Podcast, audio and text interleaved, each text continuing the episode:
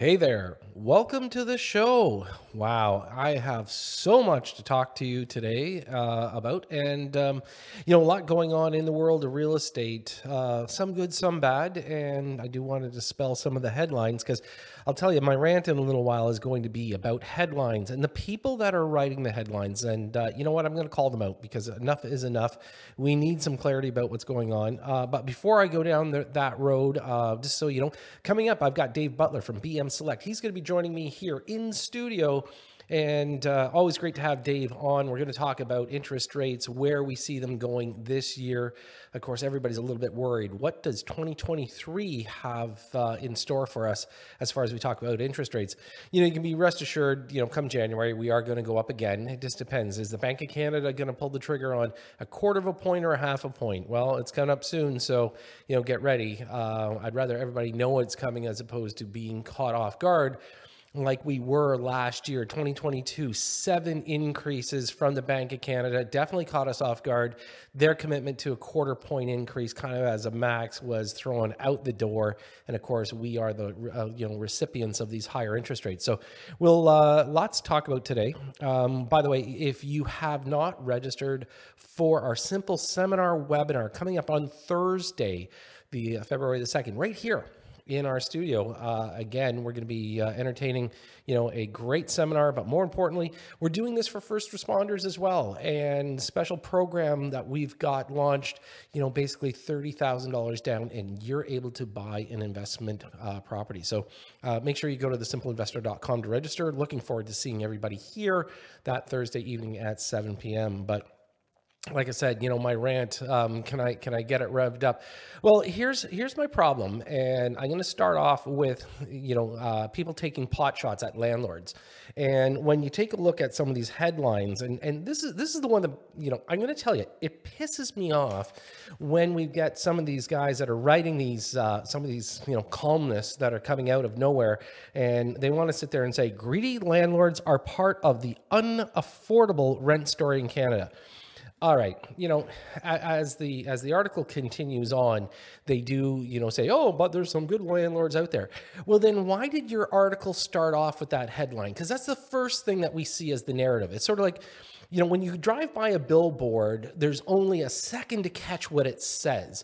And a lot of people don't sit there and dive into a newspaper nowadays and go through the entire article. What they do is they kind of just surf the headline. So let's just keep pushing that narrative of greedy landlords. Well, you know what? You can stuff it because you know what? When I take a look at it, if we don't have landlords today in this world, guess what? There's going to be a lot of homeless people. And if you think for some reason that it's the landlords that are preventing, you know, people from uh, becoming first-time homebuyers, think again. Okay, that's not the case. It's not like the the the, the the landlords or the real estate investor uh, took up all the property so there was nothing left.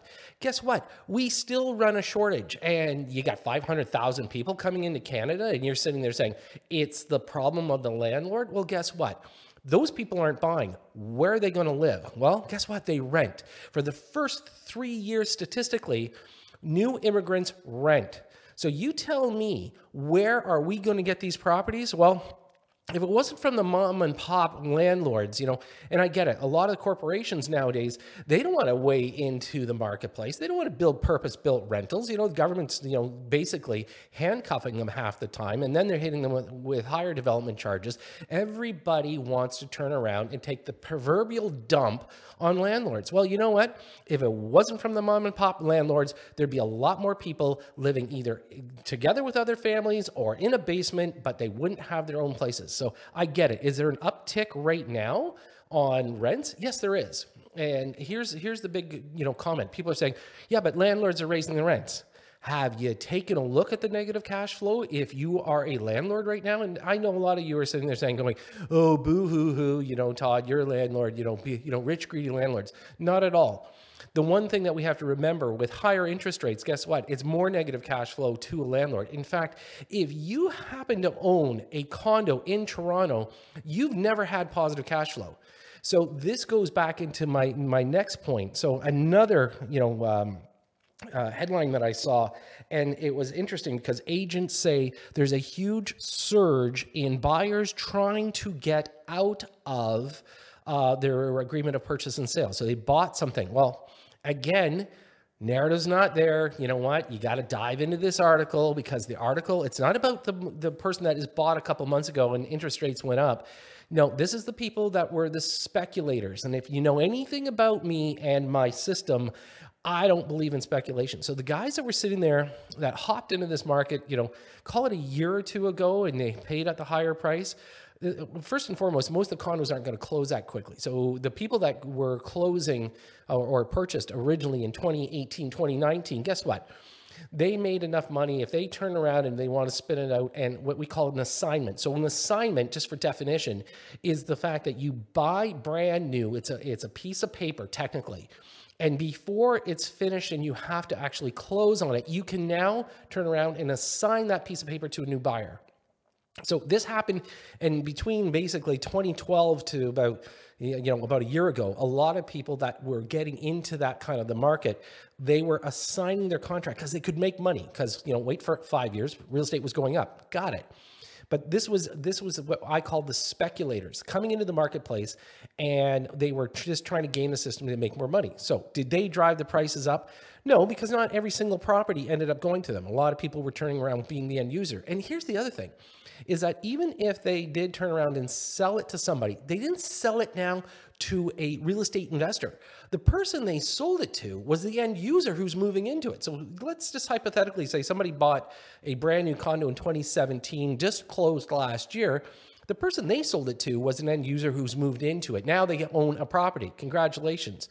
But in the end, here's the problem is, you know, when we see titles like this, the narrative that people are trying to keep dumping on real estate, it's getting ridiculous. It's out of hand.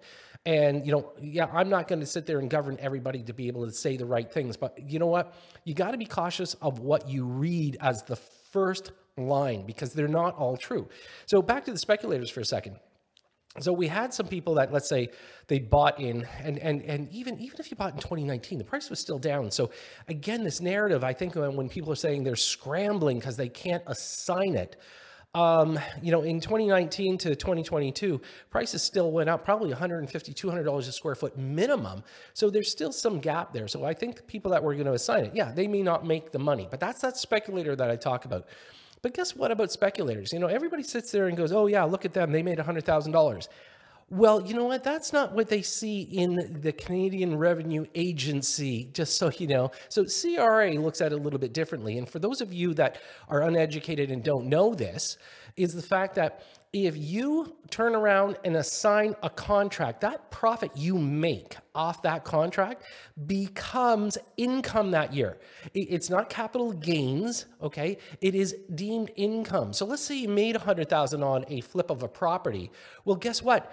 That gets added to your current income. So if you're making 100 grand a year and you made 100 on that, guess what? Your taxable income is 200,000. So for the people that sit there and say, yeah, you got greedy people speculating, greedy landlords, there's a lot more to it. And I think if you turn around and drill down the numbers, everybody can back off the narrative. Because again, like I said, do we have a few bad landlords out there? Yes. Painting the real estate investor with the same brush, I think, is very unjust. Because guess what? We also have a lot of bad tenants out there. And when we got hit with the, you know, you cannot evict anybody during COVID, a lot of tenants really took advantage of the situation. They could afford to pay the rents, but they decided not to because they couldn't get evicted. Do you know how long it takes right now for a landlord to evict somebody from their property that they're paying the mortgage, the property taxes, probably condominium fee? Right now, there is such a lineup in the landlord tenant board that they are in excess of six months. So somebody gets to live for six months for free. Now, for those of you that are sitting there saying, good, well, then, you know what? You're never going to own, and you don't deserve to have a good landlord because it's wrong. If you live there, you pay the rent. If you're a landlord, you take care of the property and take care of the tenant. That's how it works. You have to have a, you know, a harmonious relationship in the two. But as soon as you sit there and say, no, it should be, there's no problem, the landlord shouldn't have to get paid every single month. I didn't know that, you know, that everybody has to be a nonprofit organization when we work with investment real estate. So yeah, this is a tough rant for some of you to listen from me, but you know what? I'm sick and tired of some of these writers of these columns going off about half cocked about what they do and don't know. Tell you what, live it. Tell you what, why don't you become a landlord and watch what happens when your tenant doesn't pay you for six months and then you've got to pony up your own money. Guess what? You're not going to want to be a landlord again or you're going to sit there and try to hire a company and they're going to charge you an arm and a leg. So, you know what? It's not the, you know, everybody dri- driving sports cars and everybody's got a free ride. That's not what they're doing. A lot of people use investment real estate for their future, okay? To be able to pass it on to their kids. The idea that maybe you own investment uh, an investment property, so you might be able to give the next generation their down payment. It's a very honorable way that people should be looking at investment real estate. And I'd like people to actually kind of grasp that we need landlords. We need landlords more than ever before here in Canada. If we leave our doors open for immigration, we need to make sure that our new immigrants, our new Canadians here to do work, are going to have a place to live. They can't afford to buy, so they're going to have to rent. And you know what? It's our responsibility to make sure that we have decent rental properties that people are going to be able to occupy. So that's my rant. I know it was a long one, but you know what? I'm very passionate about this. And I think that there is a balance act that we should be able to have. And it'd be nice for us to find it. Just let's get rid of some of these stupid headlines that people are throwing out there just to cause, you know, something overheated when it's not necessary. You know what? We can turn around and put out that fire finally.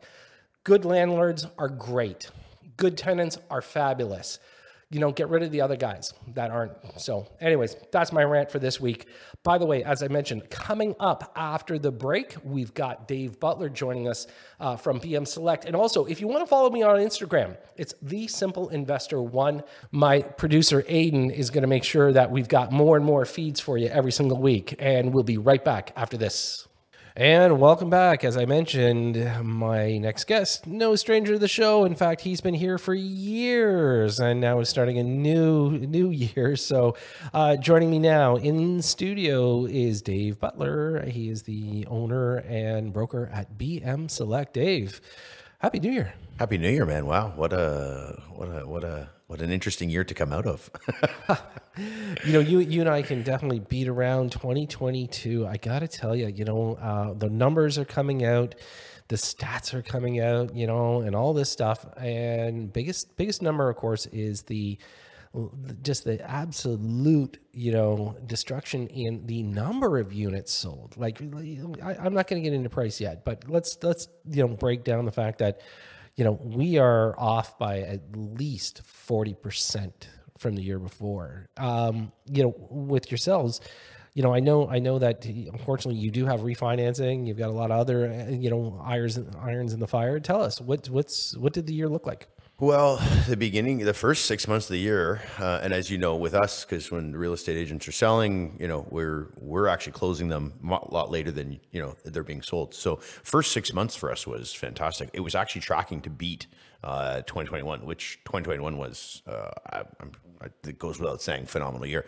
First six months, we were definitely tracking to destroy 2021. Um, the last six months was, yeah, a tale of of two different two different sides of the coin, right? We, I, I, would say we'll we'll finish the year once I've actually tallied everything up. We'll end up, you know, it takes us a little bit because uh, commissions, everything comes in late, but um, I would say we'll end up finishing the year probably down overall and that's after being up for a big six months, first six months, big. I think we're going to end up being down about maybe 10 to 12% year over year. Now, with that said, if you compare the back six months to the, the last six months of 2022 to the last six months of 2021, um, yeah, I would say we're probably closing in at, you know, down on the, for those yeah, it could be 40, maybe 30, 35, 40. We'll see the final numbers when we come out soon. Yeah, so that but that's more closing not necessarily, you know, let's say dollar value. Like and and and, and, and that's that's one of the things that, you know, when when we talk about real estate values, it's not the same in mortgage values, right? Because not everybody, you know, there are people that'll put more money down or different kind of financing and things like that. So,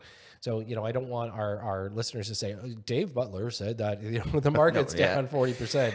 Well, it's actually it's funny you bring that up because uh, believe it or not, volume per deal is still up overall for 2022. Right. So when you actually look at you know, i I think let's say as an example, our average mortgage amount in 2021 might have been like four hundred and eighty-six thousand dollars, let's say, on average. Well, this year in 20, or this year, say 2022, last year, we will actually be up. So even with the volume being down, price really when you equate it price or mortgage amount was actually up. And that uh, that that made me kind of you know I did did a double take on that one because I thought to myself I expected it to kind of rival 2021 with the back half Yep. but it actually didn't. So you're right. I mean it's all it's all volume. I mean it's the number the sales are down the numbers are down but I think everyone and we're going to get the next what month two months three months we're going to hear mainstream media just talking about how volume you know they're not going to say volume they're going to say real estate is down. But the reality is it's, it's volume is down but when you look at price I, I'm not seeing I'm not seeing the catastrophic meltdown of price that supposedly was expected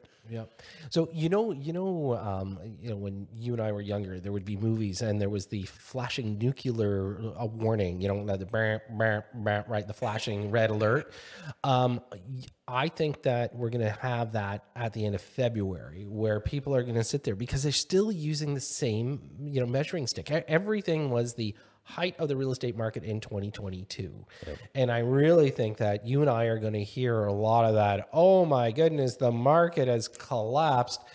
Even though we saw like the probably the fastest in in, in my in my 30 I don't know, I better watch myself. I'm dating myself. my 31 years in real estate, let's say, um, I think that I, it was the greatest mm, like three weeks of increase in value I've ever seen.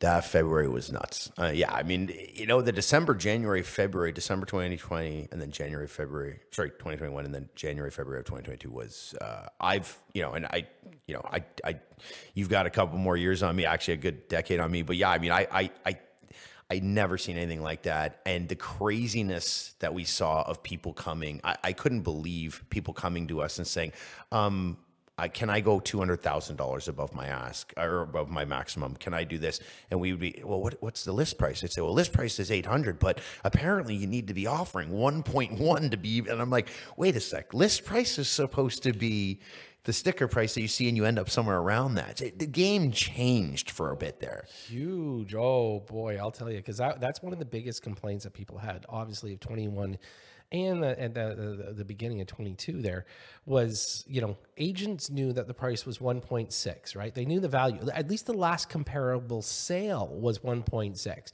So what do they do? They put it on on the market at 900,000. You know, and it's like, you know, I, I it almost was like a, it was too much of a game, and and and I don't like that. Like, you know, I, I'm pretty sure all the professionals out there, they that's not a market anybody can really truly appreciate because it is just who is the most desperate to win? And the problem is is that inexperienced agents were putting their clients at risk. You know they were sitting there saying well you know i heard if you want this property you're going to have to go to this level. And people people unfortunately just didn't have that gap that time to think about it right? Because it was like we're all waiting. We all have to have your your offers in in the next hour you know you don't have time to reach out to Dave Butler and say, "Hey, Dave, can we do it?" You know, I think, I think, how many? I mean, were you faced with a lot of people that saying, "Dave, I bought firm." Oh, that was well. You couldn't get a conditional offer, so that was the worst part. Was we would actually tell clients, "Hey, like we don't like this. I don't like the smell of this. I think this price point is, you know, it's going to be tough. We're going to need an exception from the bank." And they would just go in blind, put in their offer, come back and be like, "I got it. It's firm." you know, and it's fine. You know, it's it. You know, my partner Dan will laugh about this when he hears it, but the reality is, is in our world in mortgages, I, I, I from a from a pureness standpoint, I want a condition of finance in there for my client because I want to make sure everything is good, they're handled, well, you know, and and everything's at peace. Whereas when it's when it's firm, the one thing a mortgage broker will tell you, if they're being honest, is that, well, at least now I don't have to deal with a financing date because there's always that five days. There's a deadline of the five days, and then there's the deadline of closing the deal. But you know, in pureness, again, I want everything to be right. But for us, we would always look at this. and, Well, at least we don't have to worry about a five day financing condition because but then you couldn't get an approval in five days. That was another thing. Even if conditions were allowed to be in offers, we wouldn't have been able to get approvals within that time because everyone was backed up. It was insane. Yeah, and same with appraisers. You know, like you know, even even though, and and I know uh, home inspectors, same thing. You know, because there was people saying, you know, can I, you know, they put the house on the market and they wait, you know, ten days to allow offers, and people are scrambling to get their own home inspection done. You know, home inspectors are saying like, this is crazy. We we we can't get it done. You know, and then and and, and it's amazing how many pop ups that you had. All of a sudden, everybody's a home inspector, everybody's appraiser, everybody's this, right? I mean, the volume level was insane. Yeah, it felt like it felt like everyone and their mother was now in something tied to real estate. Either they were in, I'm going to get into appraisals, I'm going to be a mortgage broker, I'm going to be a real estate agent. I'm going to, people are probably, I should get into real estate law. Like, I mean, I bet you there was more people in law school directing their focus to real estate law than probably ever before. And I think that just goes, there was a lot of mania. And I think anytime, you know, I think you and I can agree the frothiness of it was to a point where it was every week you're talking about how we're going over list, we're going over this, going and the craziness. People with fear, everyone had fear that they were going to miss out. Oh, and I even know buyers that were saying, "Look, I got to buy now because my realtor's telling me in a year from now it's going to be ten percent more," and and that caused obviously some craziness. And then to your point, though, you know what was crazy? It wasn't really like regular real estate; it was auction bidding really because that's what happens when you set a price way below what you know that's that's an auction that's not a real you know and there's a reason why we don't sell goods everywhere based on an auction because technically that's not the way that's usually not going to bring in the most fair price Okay, so you and I are going to talk about an auction in a second when we come back. So, folks, I've got Dave Butler from BM Select joining me. And uh, don't forget, you still have time if you're a first responder and you've been uh, kind of worried about your financial future. You know, we've got our simple webinar seminar coming up on Thursday. February the 2nd at 7 p.m. You don't want to miss out on this. Uh, our new release for first responders, as a thank you for everything you've done for us over the years, um, will allow you to own an investment property with only $30,000 down. You know, that's the big part of it is it's a lot easier to get in and we've got a great program for you. So make sure you go to thesimpleinvestor.com to register. And when we come back, I've got more with Dave Butler. And welcome back. Um, if you're just tuning in, Dave Butler's in the studio with me today. And uh, of course, you know Dave, he's part of my real estate talk triangle. And I think you signed a contract, didn't you, Dave? You're coming back this year? I, if you guys will have me, I'm uh, yeah, I'm uh, happy to come back. And uh, yeah, it's actually it's been. I will say this: it's actually been really fun doing the show with you. And um, if anything, it's funny. It keeps me, you know, as before I was always head buried in the computer underwriting. It's actually kept me topical. I got to really stay on top of everything going on in my industry. Something I didn't necessarily do because I was just so focused. But uh, no, this is cool. I love this stuff. Yeah, and, and it's great having you on uh, as a guest. Obviously, you know it's it's important for us to uh, to get you in and, and, and have some you know good conversations about real estate and and definitely the lending world. You know, it is uh, a little upside down. Obviously, Bank of Canada. You know, in, and you and I, you know, replaying some of our shows, it's like seven rate increases in 22 that is just unbelievable. And it wasn't just wasn't just seven. It was half point point three quarters. Like you know it, it was definitely something they lied to us about Well, you remember, right? So they always say an increase when they talk about, you know, increasing the Bank Canada prime rate, they talk about a 0.25 being, you know, an increase. So they'll say if if, if someone thought the Bank of Canada was going to raise 1%, they'd say that's four increases, right? 4 times 0.25.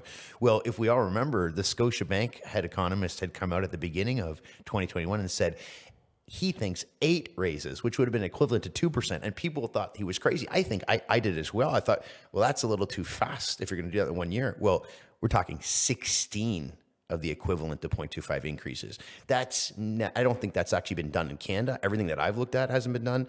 Um, so I mean, you're talking, you know, that's going to bring high levels of volatility, and I think that's what we're experiencing. And when you talk about volatility, you talk about beginning of the year euphoria. By December, it was you know blood in the streets. Everyone was crying. Everyone was going crazy, right? So yeah, uh, tale tale of two two points of uh, of the coin there. Yeah, and you know when we talk about it, you know there's a lot of people that um, keep thinking that the market's going to collapse, right? Um, you know, your you know, you know your, your your brokerage, you know, top in Canada. Um, when we take a look at big picture, you know, let's let's drill it down for a second. Um, are people in really big trouble, or have people did the stress test help us? And in a lot of ways you know will they be able to ride out this storm? I mean you and i've talked about well uh, you know and, and we can do our guesstimation on when when rates are going to change meaning for the better for us you know um, tell me what do you think I, I, I think there's going to be a little pain at the beginning of the year, but I think that makes sense. I mean, look, cons- as consumers, we are faced with higher prices on everything right now. Um, we are faced with higher interest payments on our on our mortgages. So, you know, certainly, I would if I'm comparing year over year, I think we definitely, as Canadians, we need to be more prudent with our spending this year. Um, but I think that's that's a good thing. I mean, I think we need that. I think you know, as me watching the way that people had cavalier attitudes with respect to taking on debt. I feel like um, I don't. I, I, mean that more so, not necessarily investors. You know, I actually thought there was it was quite cavalier the way that some of even first time buyers were feeling like, you know, I got to go buy a one point five million dollar home. Like I got to, you know, I was really concerned about some of the debt levels there. Um, but you know, I think we need to be patient as Canadians and ride this out. Um, but really, I think we got a little bit of pain for the first quarter. And then I think you and I are going to see whether or not our idea plays out, which is, you know, Bank of Canada staying put um, likely throughout the year, but the fixed rates coming down. I think the bond yields, I think the smart institutional money is going to start to bet on the fact that the Canadian government will have to at some point reverse course uh, with respect to their rates.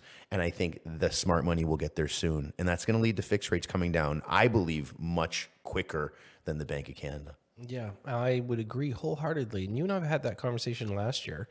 Um, and you know, it's it's one of those things that we've witnessed during our careers where we saw, you know, that lone wolf coming out saying we need the business because right now you know it's interesting because the banks everybody forgets that the banks you know uh, they, they see these massive profits right? Like dave you, you and i every quarter you know they release it and you hear they, they you, know, you know whoever bank you know 3.4 billion in profit you know? In a quarter. but, and a quarter. And and but but but but here's the funny thing is is that people forget that a lot of people invest in these banks. Like there's a lot of shareholders and they have to show a profit. But my my my big issue of course with it is is that now you got people that are, you know, they've been on the sidelines. I think that they're going to have to like take a little bit out of their pockets and say, look, we got a discount. We got we got to get people back in cuz look, you know, uh, you know, 100% of uh, uh, of 20 transactions versus 50% of, you know, a 1000 transactions. I mean, they've got to be kind of smart about this and say spring market, hey, let's let's let's give some people a break on that 5-year fixed or that 3-year fixed. Yeah, I mean, you know, for those that are involved in the corporate world, especially the corporate banking world, I mean, everything in that world is based off production and i.e that's how your bonus that's how you're getting your family some of those things so people that are employed at the banks there's definitely you know i would assume there's going to be uh, a lot of people that are probably already been having these conversations they're going to be having them feverishly now since we're the beginning of the year to figure out how can they impress upon their bank. Um, and the first thing that I think you and I can think about is, you know, that spring rate special, right? Which was before COVID was almost an annual thing, right? We had BMO for a while, always coming out and doing this two nine nine or three nine nine. It always had a nine nine on the end, but it was it was a sexy rate, right? Um, and it caused a lot of action, and it caused kind of it seemed like it always sparked that spring summer market. Um, yeah, I mean, if if the bond yields will move in the direction that we need them to, um, and they'll do that for at least a period of you know six to eight weeks, which is really what we need because right now they're bumping up and down. They're they're really trying to find an equilibrium there. Um, I, I, think I think the possibility exists, right? And we already seen HSBC. There's a new you know player out there that came in and jumped in, and that was in August, right? We had HSBC.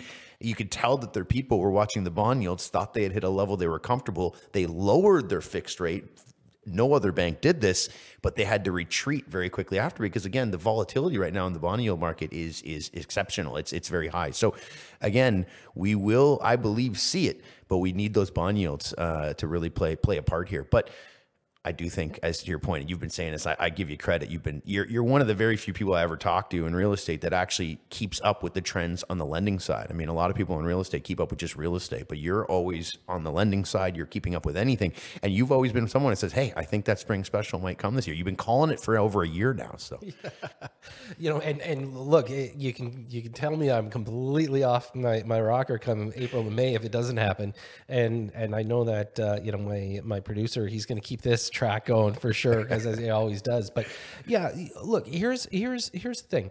As a business, okay, um, you know, some profits better than no profit at all. And despite the fact that, you know, we had a historically low volume in 2022 to the point where when you reverse 40% of volume from the year before. Now, again, you know, historically high, but still 30% kind of lower than the average um, 30% is massive. Huge. Now, you also know, and, and, and you and I have talked about this, there's a lot of people who have been sitting on their hands for six months like you know tell me they got to be chomping at the bit. They want they want they want to get it. It's it's like yeah. a kid on the side. You know you're playing hockey you let me in coach. You know I, I think we got some people like that. No you're not wrong. I we were we uh, lorenzo and i at the at the team we did a lot of analysis over the last six months on our new applications. And it was funny because our new applications are not actually down that much compared to the previous six months. But what it is obviously is the people that we are pre-approving they're not out buying because the market hasn't hit their the zone that they're ready to buy in. Um, so you know we're seeing still a lot of activity we're even having a lot of investors like i would say to you in the last six months we've had more investors just come to us and say hey I want to be ready for when there's some there's some meat on the bone. So we've had that. We're, we're getting our, our, our investors pre-approved.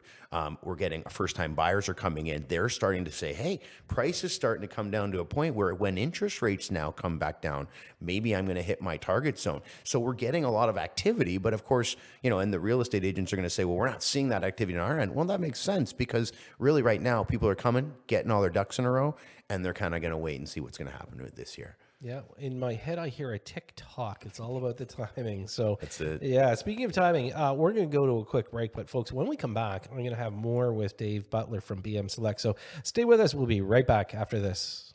And welcome back. You know, it's amazing how fast this show goes by. Uh, for some of you, you may think it's dragging, but I got to tell you, you know, when I have a guest like Dave uh, Butler join me from BM Select, it's always a pleasure. We, you know, Dave, I think you, if you and I could have a two-hour show, we could still probably fill it.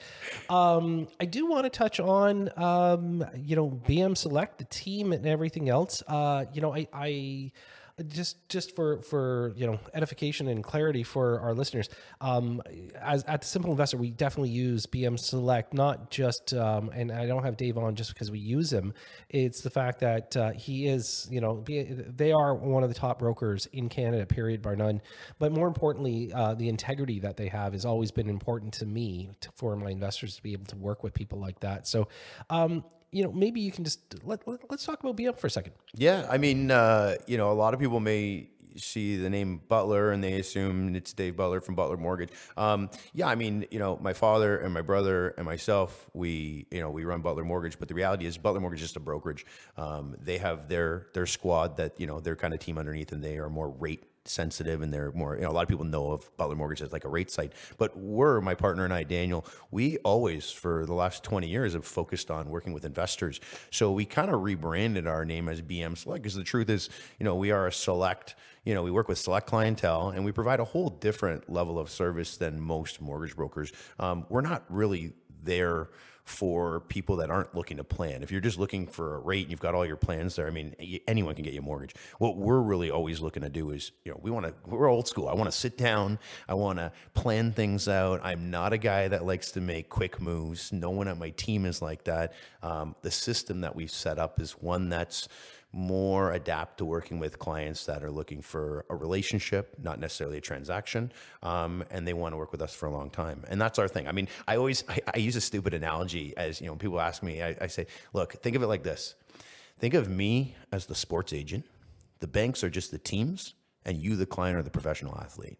Right? An athlete is good at what they do So they go and maybe that's the the job they do and that's how they earn their salary. But you always an athlete needs someone to be working on their marketing, working on getting them sponsorships, working on making sure that they're getting the best deal from the team that they work for. That's us. That's really what we do, right? I'm not just sitting there, you know, sending you off this and getting you this rate and doing this. I'm I'm going to look at this. I'm going to look at what am I going to do for you now first 5 years. Then what are we going to do after this 5 years? You know, and if you're an investor, oh, I mean, the planning if you're not working with someone, if you're an investor and you're not working with someone on the lending side that understands the lending landscape, I think you're doomed because, you know, right now there's really five or six big banks that you can work with as an investor. A lot of people don't realize this. A lot of the smaller mortgage lenders, they're not there for investors. It's just the big banks. So with the big banks, if you don't understand each of them and their nuances and how they calculate rental income or how many properties they'll allow you to have as the maximum, you're dead. I mean, I've had investors come to us who they did it on their own at first. They come to me and say, I just went and I used I, I used CIBC and I got five properties from them and now they won't do anymore. What can I do? And I go, well, here's the problem. CIBC is a lender that you want to use at the end of your venture because previously to their most recent rule change, they allowed you to have as many rentals as possible. You just couldn't have more than five with CIBC, right? But if you don't know that as a consumer and you go to CIBC first, you've now screwed yourself up. If you had a plan of buying 15 to 20 rentals, that plan is going to be very hard to execute now. So that's really what it comes down. to. I think with BM Select, what it is is we're planners. We're not mortgage. I think of myself as a mortgage planner, not necessarily a mortgage broker. Yeah, no, and you know I've experienced that, and and and I will attest to that. That my investors have seen it, and I've seen it, and you know that's one of the, the one of the big pieces, uh, the missing puzzle. I think that you know, a lot of people are just rate driven, but I also throw the cautionary tale that just because it's the best rate doesn't mean it's the best mortgage for you because there are a lot of conditions. And you know what's funny? Nobody truly reads the fine print. I mean, so if they're not reading it and they don't have somebody like you, you know, coaching them and, and telling them, read this because this is a problem, you know, I, I've seen a lot of people go through nightmares where it's like, yeah, I can't break my mortgage. I can't do this. I can't get out of this. The fine, I got to pay this. Like, like it's amazing how many hidden issues that can be, you know, uh, entrenched in mortgage documents. You know what? This, uh, yeah, the, the the the rate game. I feel like it really picked up. Um, in the last 10 years obviously as an online as the, you know, the, the internet presence became a really big thing and i think what happened is it actually triggered a bunch of probably smart people at some of these lenders to now incorporate a new product and this new product that came out probably about I want to say five, six, seven years ago. They call it like kind of like a no frills. And, you know, for the listeners, really what it is, is it's a mortgage that you're effectively locked into that bank. So the reason you're getting a lower rate than, say, another bank may offer you is because in the fine print of that mortgage you are signing, it says you cannot leave this lender. Even if you want to pay the penalty, you're not allowed to leave for five years, only if you sell your home. So that means if I want to refinance, let's say I've had, a, I've had a change in my life. I have to refinance to get money out. And let's say now I don't qualify with this lender that I already have that mortgage with. I am screwed I can't leave. They have locked me in. Me deciding to take a 0.1 better rate has now taken away any flexibility and any options I've had. And now I'm stuck with this lender. And if I can't qualify, I'm actually totally screwed. My family's in trouble. I mean, so I always say, do you know, you're giving up a, you're going to take an extra 0.1 discount on the rate but you're going to actually the, the, the, the possibility of you losing the equivalent to more than that 0.1 and many other things could make itself present throughout the term of that mortgage. Yeah, and I'm going to throw this out. A lot of these are high ratio mortgages. And so what that means folks is that it means that you're putting less than 20% down and you're dealing with the Canadian Mortgage and Housing Corporation basically as the guarantor on the mortgage and you also get slapped with a fee there. And this is this is where, you know, it's interesting because you hear these you hear these, you know, um, advertisements and you see stuff online and it's like, oh, this this incredible rate. But as you said, Dave, you know, it also can be more costly. Oh, it's. I mean, I, I, I would say this, and now it's probably been about six, seven years since these no frills mortgages have been around, and I, I, I'm, I'm not a fan of them. I think they're, I think they're actually more misleading than anything, and because I think the truth is, a lot of times when you're working with a customer, they're just they just think about it. They just bought a house, so they're going through an emotional roller coaster. There's a lot of things. Yeah, they're they're on a high. That you actually said it perfectly. And when we're telling them all the stuff about the rate, I'll be realistic. they're just hearing the rate. I mean, when I tell them, okay, your rate's uh, 4.69 as example, but now I'm explaining to them how they're locked in and tied it, they have forgot. They're just 4.69. I'm moving them now. They're already thinking about what furniture they're going to put in the corner of the house, What what, bed they want, exactly, and color, everything. So I think, you know, I think the, the, the, the kind of the, the, the way these are set up is not necessarily great. And I think that it's the reliance is on the mortgage you know, distributor or the mortgage agent to be able to give them the correct information. And I think that's where we're a problem because, like you said, with the froth that we had in this market, it brought in a lot of new real estate agents that didn't necessarily, I don't want to say didn't know what they're doing, but they don't have the experience level they need to. Well, the same thing happened in our industry. In mortgages, we had a lot of people jump into mortgages that don't have the experience level that someone else would that's maybe doing this for 5, 10, 20 years. And that leads to maybe them not telling their client about that little extra uh, caveat in their mortgage. And look what happens. A 0.1 savings, maybe they saved $500 a year, but in the end, you know, maybe it cost them $5,000 because of something they had to go through. So again, it's uh, hopefully, you know, with we what we've seen with the lower volume, hopefully it's a bit of a calling of those, you know, I don't I don't want to kick any inexperienced person out, but I think the people that are inexperienced and are not willing to try to do the job they need to do to make sure that clients are getting the right information, I think uh, I'm happy to see those people leaving our industry.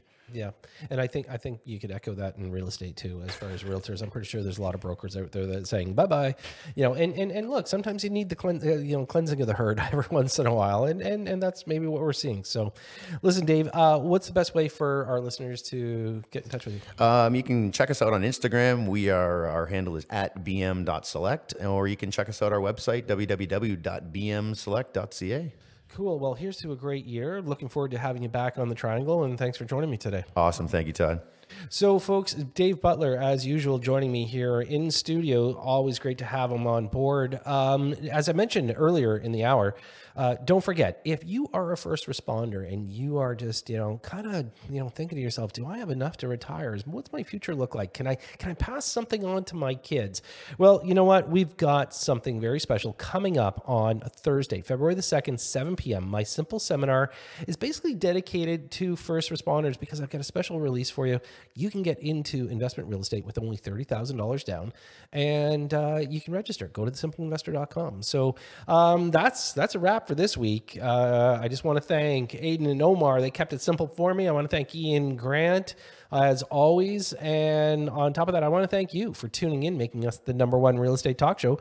I'll be back next Sunday as usual. I'm your host, Todd C. Slater. You've been listening to Simply Real Estate right here on News Talk 1010 Toronto.